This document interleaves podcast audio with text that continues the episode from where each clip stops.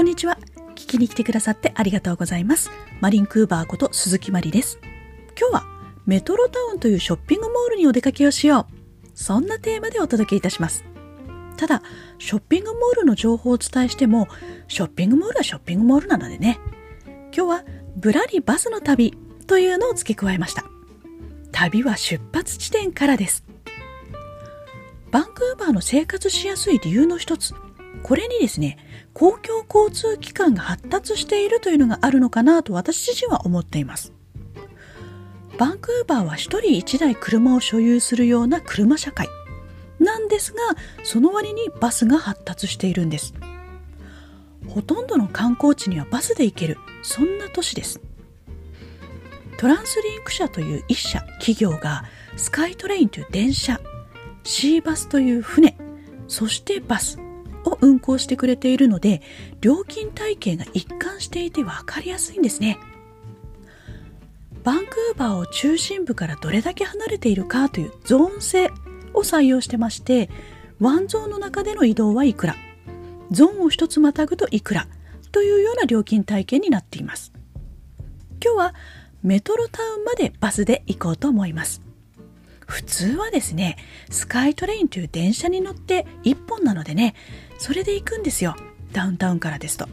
ただ今回はぶらりバスの旅。バスで行きましょう。出発地点はバラード駅。バスの番号は R5 番です。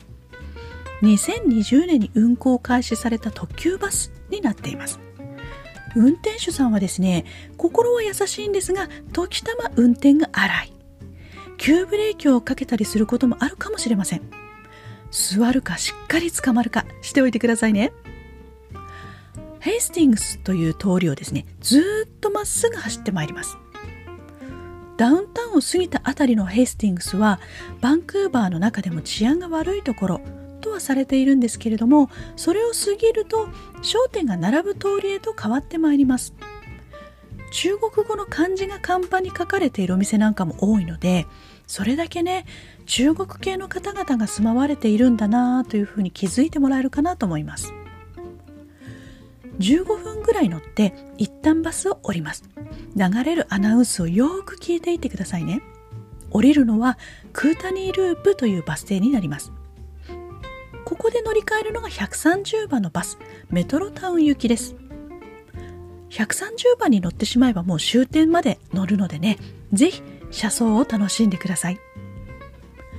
商店が立ち並んでいたヘイスティングスとは違った車窓が見えるかなと思います。130番のバスは途中ヘイスティングスを右折して縦の通りを南に進んでまいります。